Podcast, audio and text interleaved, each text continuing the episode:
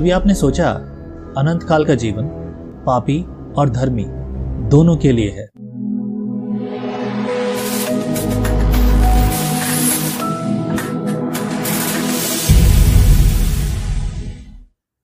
जय मसीह की, परमेश्वर की स्तुति, तारीफ़ और जयकार हो मेरे प्रियो। एक बार फिर से, मैं पास्टर आकाशदीप शर्मा, आप सबका क्रिस्टन विजनरी रेडियो पर स्वागत करता हूँ।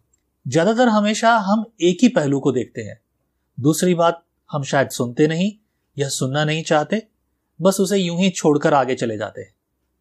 क्या आपको पता है, अनंत काल का जीवन पापी और धर्मी दोनों के लिए है। जी हाँ धर्मियों के लिए भी और पापियों के लिए भी। मेरे प्रियो, हमारे पास ऐसे बहुत सारे विषय हैं जिन पर हमें रोज चर्चा करनी चाहिए, ताकि हम वचन के अनुसार सत्य का, मार्ग का अनुसरण कर सके। क्योंकि मार्ग सत्य यीशु मसीह है। यदि आप मार्ग पर हैं, सत्य पर हैं तो यीशु मसीह जो जीवन है, वो भी आपके लिए है। ईमैन और इसीलिए क्रिस्टन विजनरी रेडियो पर मैं आपके लिए बहुत विशेष और खास विषयों को, ऐसे को लेकर आऊँगा, जिन पर आप गौर करें, ताकि जिस बुलाहट के लिए आप बुलाए गए हैं, चुने गए हैं, अलग किए गए हैं, उस बुलाहट के अनुसार अपने जीवन को परमेश्वर के लिए भावता हुआ बलिदान करके चढ़ाए। मैन आज मैं बात करना चाहता हूँ अनंत काल के जीवन पर। अनंत काल का जीवन हम ज़्यादातर सिर्फ़ यही सुनते हैं, जो यीशु पर विश्वास करेगा, वो अनंत काल का जीवन पाएगा। यह तीन सोलह भी तो यही कहता है कि परमेश्वर ने जगत से ऐसा प्रेम किया कि अपना इकलौता पुत्र दे दिया, ताकि जो कोई उस पर विश्वास करे वो नाश ना हो, परंतु अनंत जीवन पाए। अब जिन्होंने विश्वास किया, उनके लिए अनंत जीवन है, और जिन्होंने नहीं किया, उनके लिए बिल्कुल यही तो सवाल है, और उसका जवाब आज प्रभु के द्वारा, प्रभु के वचन से, प्रभु की सहायता से मैं आपको दू परमेश्वर का वचन कहता है कि जिन्होंने विश्वास किया, वो अनंत जीवन पाएँगे। और उनका क्या जिन्होंने विश्वास नहीं किया? आप में से कुछ लोग शायद ऐसे होंगे जिन्होंने ये वीडियो सुनने से पहले प्रभु यीशु मसीह को कभी स्वीकार नहीं किया। कोई बात नहीं, आज आपके लिए मौका है, लेकिन उससे पहले जान लीजिए। और परमेश्वर का वचन यहुना की पुस्तक, उसके आठवें अध्याय के बत्तीस वचन में इस प्रकार से लिखा है कि तुम सत्य को जानोगे सत्य तुम्हें स्वतंत्र करेगा। ये स्वतंत्रता चाहिए। शायद ये कभी कभी आपको लगता हो कि क्या धार्मिक बातों पर इतनी ज़्यादा चर्चा की जाए। मेरे प्रियो, धार्मिक बातों के बारे में नहीं है ये। ये सच्चाई के बारे में, मार्ग के बारे में, जीवन के बारे में। और अब धार्मिकता इससे है कि आप किसके साथ संगति करते हैं और कैसी संगति करते हैं। स्वर्ग से परमेश्वर प्रभु यीशु मसीह धरती पर आया। आपको और मुझे अनंत काल का जीवन देने के लिए। वो आपके और मेरे साथ संगति करने आया। आपके और मेरे दिल के द्वार को खटखटाने आया और प्रभु कहता, देख, मैं तेरे दिल के द्वार पर खड़ा हूँ। खटखटाता हूँ। प्रभु का वचन कहता है, प्रकाशित वाक्य की पुस्तक। देख, मैं तेरे दिल के द्वार पर खड़ा हुआ, खटखटाता हूँ, ताकि जो कोई मेरे शब्द को सुनकर दरवाज़ा खोलेगा, मैं उसके साथ भीतर प्रवेश करूँगा, भोजन करूँगा। इसका अर्थ है, परमेश्वर आपके पास स्वयं आता है। आपको खोजने की ज़रूरत नहीं है। आपने सुना होगा, उसे खोजेंगे एक ज्योति, एक पुंज जिसके पास तुम कभी नहीं पहुँच सकते। मेरे प्रियो, परमेश्वर ने प्रेम किया है आपसे और मुझसे कि हम उसके पास आ जाएँ। इसीलिए तो वह स्वर्ग से धरती पर स्वयं आ गया है। हालेलुया। विषय है मेरा अनंत काल का जीवन, धर्मी का और पापी का, दोनों का। हाँ मेरे प्रियो, पापियों के लिए भी अनंत जीवन है। बस डेस्टिनेशन थोड़े से अलग है। आज हम उसके बारे में चर्चा करेंगे। अगर मैं जवाब दूँ, अपने मुँह से या अपने ओर से जवाब दूँ तो निश्चित रूप से मैं गलती करूँगा। पर मैं हमेशा इस बात पर ज़ोर देता हूँ। इससे पहले कि मैं बात करूँ, पवित्र शास्त्र से सुने। पवित्र शास्त्र क्या कहता है?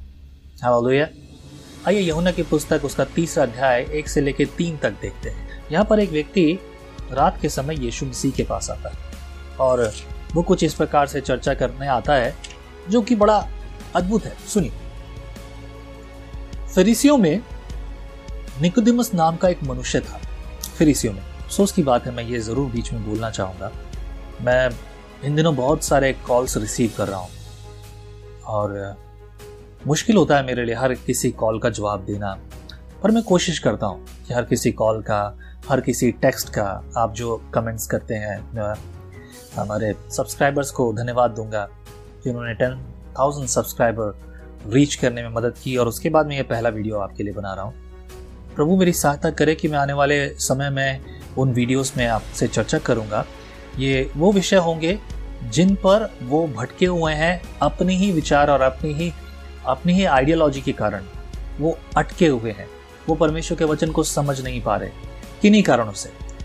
अक्सर हम लोग देखते हैं कि हम ज़्यादातर कहते हैं कि पासवानों ने सिखाया नहीं। क्या यह पूर्ण रीति से सही है? कुछ इस प्रकार से समझे कि परमेश्वर ने जगत से प्रेम किया, स्वयं प्रभु स्वर्ग से धरती पर आया, हमारे लिए मारा गया, गाड़ा गया, तीसरे दिन जी उठा, और अब वे जो जानते हैं, उसके बावजूद भी वो पाप करते हैं। आप जानते हैं कि सिगरेट पीने से कैंसर हो सकता है, गुटखा खाने से कैंसर हो सकता है, फिर भी बहुत सारे लोग आप में से कुछ लोग जो अभी शायद देख रहे हैं, आप शायद सिगरेट पी रहे हैं, गुटखा खा रहे हैं और बहुत सारे जो नहीं करते उनके लिए अच्छी बात है, परंतु जानते हुए भी आप ये सब कुछ करते हैं, इसका क्या अर्थ है?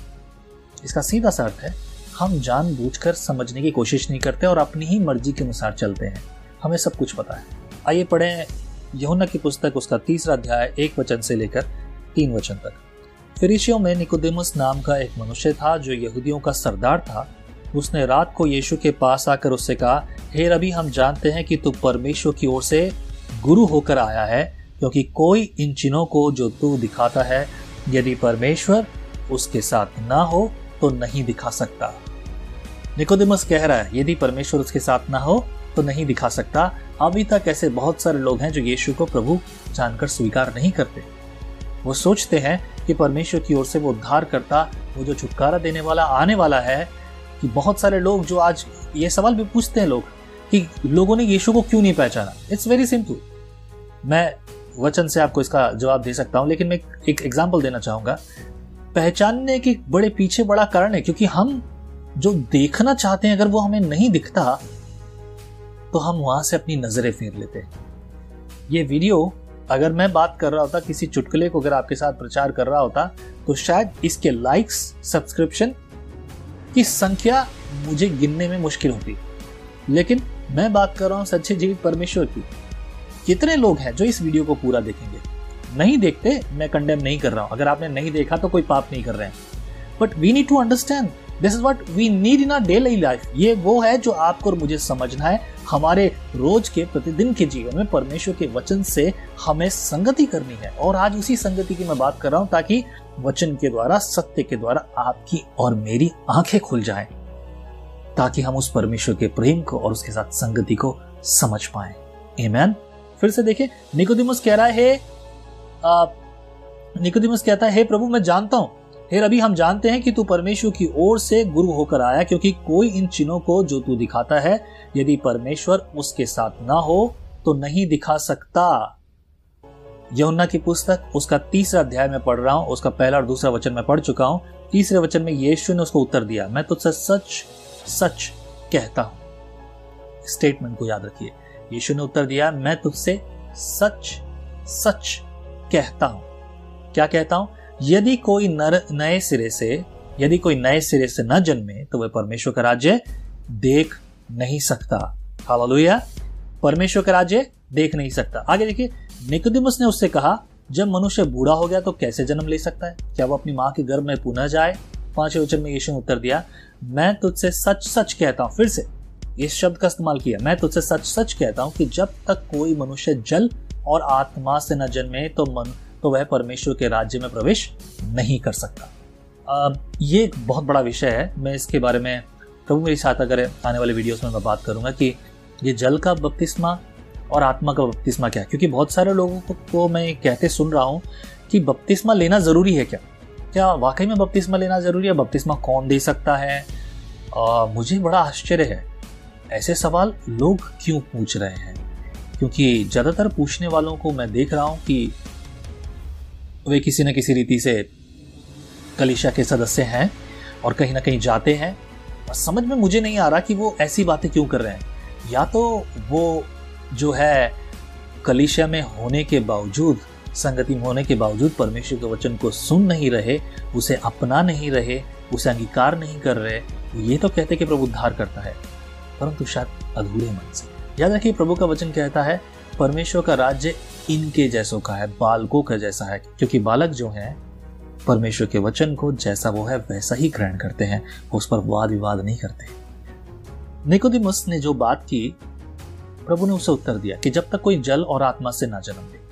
मैं ज़्यादातर पुस्तक ज़्यादातर आंसर आपको इसी पुस्तक से दूँगा।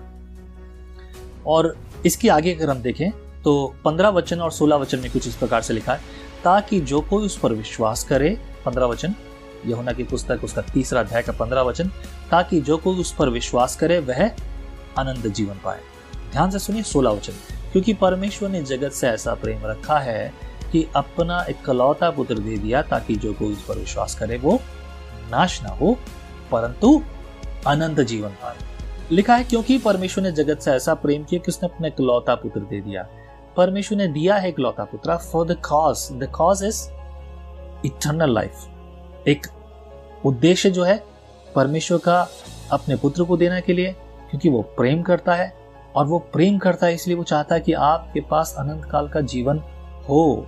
मेरे प्रियो, परमेश्वर चाहता है कि आपके पास अनंत काल का जीवन हो, और इसीलिए उसने अपना इकलौता पुत्र दे दिया। ईमान अपना इकलौता पुत्र। ताकि जो कोई उस पर विश्वास करे, वो नाश ना हो अनंत काल का जीवन पाए। बात कर रहे हैं अनंत काल के जीवन की। Let's talk about some important thing मैं बात करूँगा कॉज एंड इफ़ेक्ट की। आप जानते हर चीज़ के पीछे कॉज एंड इफ़ेक्ट है। ये दो हाथ है। अगर मेरे दो हाथ इस तरह से हैं तो कुछ नहीं। देन कॉज एंड इफ़ेक्ट मैंने दोनों हाथों को एक साथ मिलाया। ये था एक कॉज और इन दोनों को मिलने से जो आवाज़ आई, वो इफ़ेक्ट था।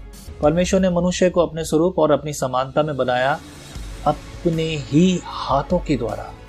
हालेलुया कॉज एंड इफ़ेक्ट परमेश्वर ने मनुष्य को फ्री विल दिया। खुश, पूरी तरह से आज़ादी दी। आपको वो आज़ादी है जो आप कर, जो चाहे वो आप कर सकते हैं। और उसे कहा, सब कुछ तेरे अधिकार में है, लेकिन तू एक काम करना। बाग में उस भले और बुरे के ज्ञान का फल तू ना खाना। लेकिन मनुष्य ने परमेश्वर की उस आज्ञा का उल्लंघन किया और बाग के उस फल को तोड़कर खाया। ही वॉज़ फ्री विल वो चाहता तो छोड़ सकता था, वो चाहता तो रोक सकता था, लेकिन कोई था जो वहाँ उसे भड़काने वाला। उसके बारे में किसी और दिन चर्चा करेंगे। Important thing is this cause and effect जब उसने उस फल को तोड़कर खाया, वो पाप था। बहुत सारे लोग सोचेंगे, फल को तोड़ के खाने से क्या वो कौन सा पाप है? तो आज हम जो फल खाते हैं तो वो भी पाप है। मेरे प्रियो, बात को समझने की कोशिश कीजिए, परमेश्वर है वो और परमेश्वर ने आज्ञा दी है। ये उसी प्रकार है, आज लॉकडाउन के समय में गवर्नमेंट की ये आज्ञा है कि आप अपने घरों में रहें। आप अगर इस आज्ञा को तोड़ते हैं तो क्या होता है? कुछ लोग कहते हैं कि डंडे से बहुत बड़ी मार पड़ती है। बहुत सही बात है ऑफ़ कोर्स मैं कुछ और कहने वाला था, लेकिन अच्छा है। लोगों को इस बारे में मार पड़ी है। क्यों? क्योंकि उन्होंने आज्ञा का उल्लंघन किया है। आप ट्रैफ़िक नियमों का पालन नहीं करते तो आपका चालान काटा जाता है क्योंकि वो नियमों का और आज्ञा का उल्लंघन है। हर वो चीज़ जो कि आज्ञा का उल्लंघन है, वो पाप है। या तो उसका जुर्माना भरेंगे आप, या उसकी सजा भुगतेंगे आप। अब ये निर्भर करता है कि वो सजा कैसी है, वो पाप कैसा है उस पर। परंतु परमेश्वर की नज़र में पाप पाप है। पाप कोई बनियान का साइज़ नहीं है स्मॉल मीडियम लार्ज कि छोटे पाप के लिए छोटी सी सजा, बड़े पाप के लिए बड़ी सजा। अगर आपने पाप किया है तो पाप की मजदूरी एक ही है, वो है मृत्यु। और अब ये आपका निर्णय है कि आप क्या करना चाहते हैं। जब उस मनुष्य ने पाप किया, वो पाप ही था कि परमेश्वर को उद्धार का मार्ग लाना पड़ा।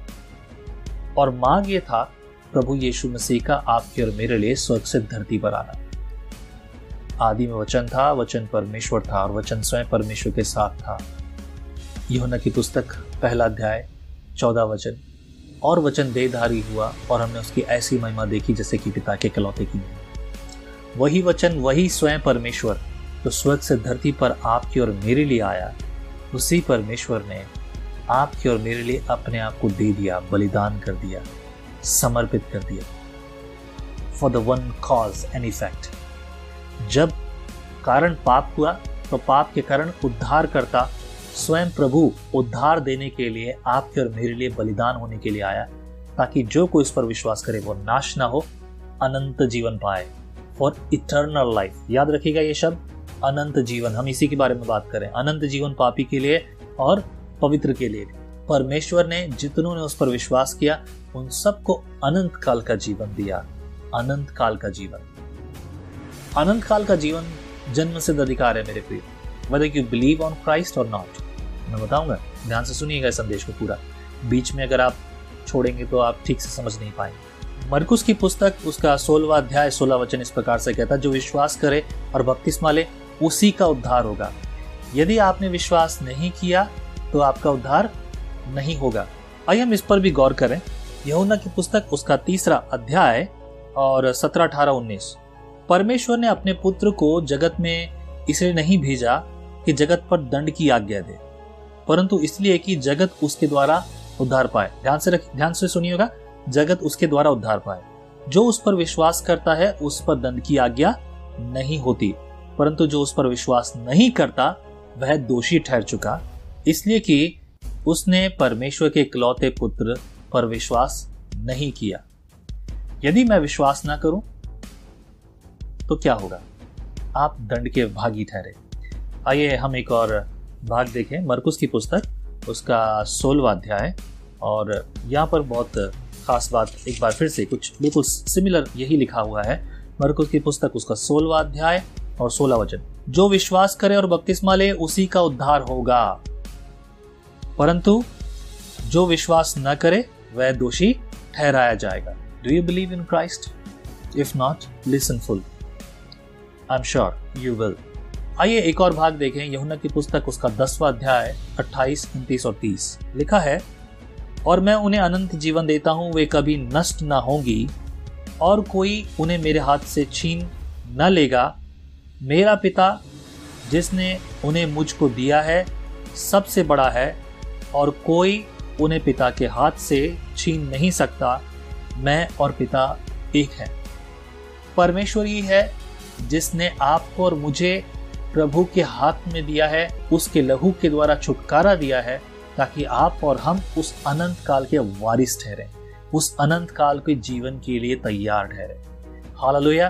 पहला यहुना उसका दूसरा अध्याय और सत्रह वचन कुछ इस प्रकार से लिखा है संसार और उसकी अभिलाषाएँ दोनों मिटते जाते हैं, पर जो परमेश्वर की इच्छा पर चलता है, वह सर्वदा बना रहेगा। संसार और उसकी अभिलाषाएँ दोनों मिट जाते हैं। और देखिए, पवित्र शास्त्र का कुछ भी बात कहने के पीछे एक बड़ा उद्देश्य है। As I told you that जैसा कि मैंने आपको बताया कॉज एंड इफ़ेक्ट यदि पाप मनुष्य ना करता तो स्वर्ग से परमेश्वर को हमें छुड़ाने के लिए आने की आवश्यकता नहीं पड़ती। प्रभु यीशु मसीह स्वर्ग से धरती पर इसलिए आया ताकि आप और मैं उद्धार पाए। परंतु क्या होने वाला है? सुन लीजिए बड़े गौर से। पवित्र शास्त्र स्पष्ट करता है। पहला यूना पांचवा अध्याय और तेरह वचन इस प्रकार से लिखा है, मैंने तुम्हें, जो परमेश्वर के पुत्र के नाम पर विश्वास करते हो, तुम्हें, जो परमेश्वर के पुत्र के नाम पर विश्वास करते हो, इसलिए लिखा है कि तुम जानो। इसलिए लिखा है कि तुम जानो अनंत जीवन तुम्हारा है। इसलिए लिखा है कि तुम जानो कि अनंत जीवन तुम्हारा है। हालेलुया। एक बात क्लियर यदि आपने यीशु पर विश्वास किया है तो अनंत जीवन आपका है। Amen. ये तो बात रही एक धर्मी व्यक्ति की, विश्वासी व्यक्ति की। और अच्छे शब्दों में कहूँ, सही शब्दों में कहूँ, बाइबल के अनुसार अगर कहूँ तो प्रभु के चेले की। प्रभु के चेले की बात रही कि वो स्वर्ग का अधिकारी है। यदि वो अपने आप को परमेश्वर के लिए तैयार रखता है तो बहुत इंपॉर्टेंट है। अंत के दिन, समय के लिए, पिछले संदेश में अगर आपने मेरी बात को सुना हो ध्यान से तो मैंने ये कहा है, और फिर से यही बोलूँगा, समय और कालों को जानने के बारे में ज़्यादा चिंता ना कीजिए। तैयार रहिए और ये बात जान लीजिए और उन भविष्यवाणियों को समझिए। परंतु उससे भी ज़्यादा ज़रूरी अपने आप को तैयार कीजिए कि प्रभु जब आएगा, तब क्या वो पृथ्वी पर वो विश्वास पाएगा जो कि वो चाहता है कि अपनी कलिशा में हो? जैसा कि मैंने आपको कहा, मनुष्य ने जब परमेश्वर के विरुद्ध बलवा किया, आज्ञा का उल्लंघन किया, पाप किया दैट वाज अ कॉज वो एक कॉज था। और उसका इफ़ेक्ट क्या था? आज्ञा का उल्लंघन क्या था? पाप में पड़ना। और पाप में जो मनुष्य पड़ा हुआ था परमेश्वर ही की योजना और व्यवस्था के अनुसार उसने अपनी व्यवस्था को डिस्टर्ब नहीं किया। Is a god of law वो अपनी व्यवस्था को डिस्टर्ब नहीं करता। आपने यदि पाप किया है तो सजा निश्चित है। परंतु परमेश्वर ने हमें मौका दिया है। बहुत सारे लोग ये बोलते हैं जिसने पाप किया, उसको सजा तो मिलनी है definitely this is the law परमेश्वर का लॉ यही है। इसीलिए उस लॉ के लिए उसने अपने आप को दे दिया। और अपने आप को देने के लिए परमेश्वर ने मौका दिया है आपको और मुझे कि हम यीशु पर विश्वास करें और अनंत काल के जीवन के बारिश हों। पर अगर हमने विश्वास नहीं किया तो क्या अनंत काल का जीवन नहीं है? हाँ है। बस डेस्टिनेशन बदल जाएगा। गंतव्य बदल जाएगा। वो स्थान बदल जाएगा जहाँ हम जाएँगे। मैं कहूँ दूसरे शब्दों में तो मंजिल बदल जाएगी। आपको आज तय करना होगा कि आपकी मंजिल कौन सी है? कौन से गंतव्य तक आप पहुँचेंगे? स्वर्ग या फिर नर्क जी हाँ मेरे प्रियो, अच्छी रीति से जान लीजिए, जब मनुष्य ने पाप किया तो परमेश्वर की महिमा से रहित हो गया। और उस महिमा को फिर से पाने के लिए उसे विश्वास करना है यीशु मसीह पर। यदि उसने विश्वास नहीं किया, या मरकुस की पुस्तक उसके सोलहवें अध्याय के सोलह वचन के अनुसार, जो विश्वास करे और बपतिस्मा ले, उसी का उद्धार होगा। और जो जो बपतिस्मा, जो विश्वास नहीं करेगा, वो दोषी ठहर चुका। दोषी, और दोषी के लिए स्वर्ग नहीं है। परमेश्वर का भवन नहीं है। आइए कुछ वचनों को देखें जो स्पष्ट करेंगे कि वाकई में अनंत काल का जीवन धर्मी का तो है लेकिन पापी का भी है। परंतु कहा और किस लिए? प्रभु का वचन कहता है मेरे प्रिय सुन लीजिए। प्रभु के वचन के अनुसार मती की पुस्तक उसका पच्चीसवा अध्याय और छियालीस पद लिखा है आ, और ये अनंत दंड भोगेंगे परंतु धर्मी अनंत जीवन में प्रवेश करेंगे। और ये अगर आप इसे और पहले से पढ़ सकेंगे तो आपके लिए बहुत अच्छा होगा। पढ़िएगा प्लीज़ परंतु ये अनंत दंड भोगे। कौन? ये। ये लोग जिन्होंने परमेश्वर के मार्ग को नहीं चुना, जिन्होंने प्रभु यीशु मसीह पर विश्वास नहीं किया, जिन्होंने अपने पापों का अंगीकार नहीं किया, जिन्होंने पश्चाताप नहीं किया, वे अनंत दंड भोगेंगे। वे अनंत दंड भोगेंगे। परंतु धर्मी अनंत जीवन में प्रवेश करेंगे। परंतु धर्मी अनंत जीवन में प्रवेश करेंगे। प्रकाशित वाक्य की पुस्तक, उसका बीसवा अध्याय, दसो वचन, लिखा है, उनका भरमाने वाला शैतान आग और गंधक की उस झील में, जिसमें वह पशु और झूठा भविष्यदक्ता भी होगा, जिसमें पशु और झूठा भविष्यदक्ता भी होगा डाल दिया जाएगा और वह रात दिन युगान युग पीड़ा में तड़पते रहेंगे। रात दिन युगान युग पीड़ा में तड़पते रहेंगे। युगान युग इस बात का सीधा सा अर्थ है। अनंत काल का जीवन धर्मियों के लिए है, पापियों के लिए भी है, परंतु दोनों के डेस्टिनेशन अलग है। आप सबका न्याय होने वाला है। चाहे आप विश्वास करें या ना करें, चाहे आप यीशु के चेले हों या ना हो चाहे आप सेवक हो या ना हो, चाहे आपने सुना या ना सुना, निर्णय परमेश्वर करेगा। वो राजा करेगा जो सिंहासन पर बैठेगा। अपने सिंहासन पर बैठकर वो आपका और मेरा न्याय करेगा, हमारे विश्वास के अनुसार करेगा, हमारी संगति के अनुसार करेगा, हमारी सेवा के अनुसार करेगा, हमारे हर एक उस काम के अनुसार करेगा जो आप परमेश्वर के राज्य के लिए करते हैं, राज्य में करते हैं। आप परमेश्वर के साथ कैसी संगति रखते हैं? उसके अनुसार परमेश्वर न्याय करेगा और न्याय करेगा इस बात का कि आपको वो मुझे किस स्थान को देने वाला है? स्वर्गीय स्थान या वो अनंत काल की पीड़ा का स्थान जो युगान युग के लिए तैयार किया गया है? एक और भाग पढ़ेंगे, दूसरा थिस लेने की हो उसका पहला अध्याय और नवा वचन। वे प्रभु के सामने से और उसकी शक्ति के तेज से दूर होकर अनंत विनाश का दंड भोगेंगे। जब परमेश्वर न्याय करेगा वे लोग जिन्होंने परमेश्वर के साथ संगति नहीं की है, जिन्होंने सत्य को नहीं स्वीकारा है, जिन्होंने आज्ञा का उल्लंघन किया है, जिन्होंने पाप किया है, पापी के लिए, ऐसे व्यक्तियों के लिए, ऐसे लोगों के लिए परमेश्वर की ओर से तैयार किया गया है हेल नरक तैयार किया गया है, और नरक में वो अविनाशी। लिखा है, वे प्रभु के सामने से और उसकी शक्ति के तेज से दूर होकर अनंत विनाश का दंड भोगेंगे। अनंत विनाश का। It's not for a small time और some part of the time ये थोड़ा सा समय या किसी एक भाग का समय के लिए नहीं है।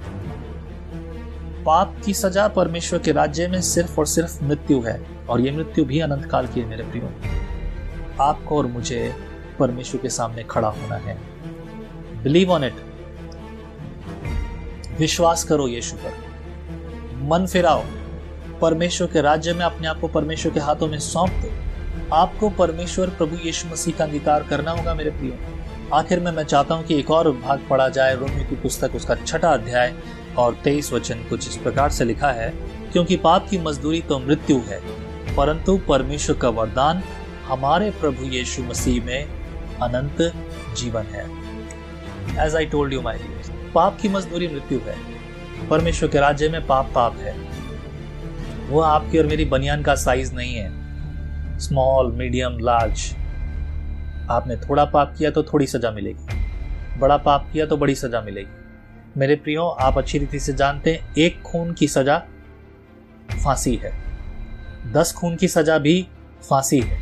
उसे दस बार फांसी नहीं लगाई जाएगी। एक के बाद एक, दस बार फांसी लगाएँगे। यदि आपने यीशु का अंगीकार किया है तो आप स्वर्ग के अधिकारी अनंत काल का जीवन पापी के लिए और धर्मी के लिए।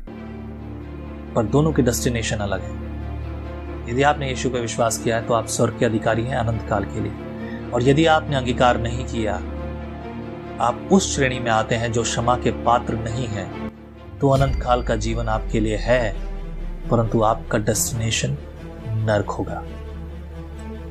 लिसन टू द बाइबल सिर्फ़ बाइबल की सुनिए। प्रभु आपके साथ हो मेरे प्रिय। परमेश्वर आपको और आपके परिवार को अगुवाई करे। आइए प्रार्थना करें। सर्वशक्तिमान परमेश्वर, प्रभु के प्रभु, राजाओं के राजा, मार्ग, सत्य तू और जीवन तू है।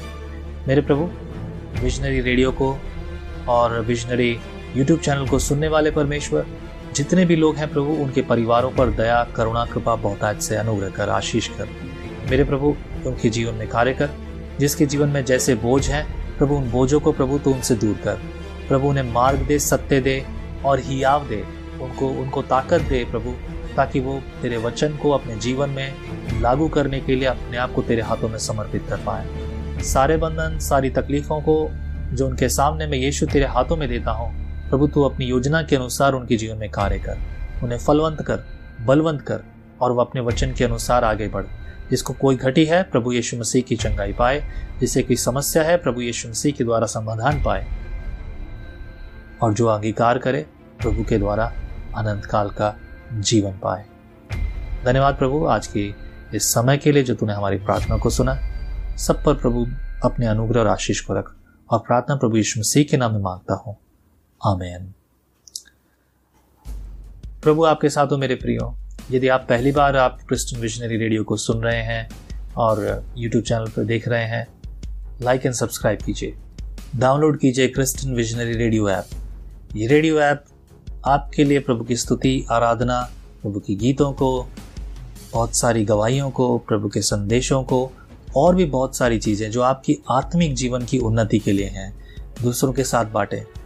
यदि आप इस रेडियो स्टेशन और रेडियो मिनिस्ट्री में भाग लेना चाहते हैं, प्रभु आपकी अगुवाई करें, संपर्क कीजिए।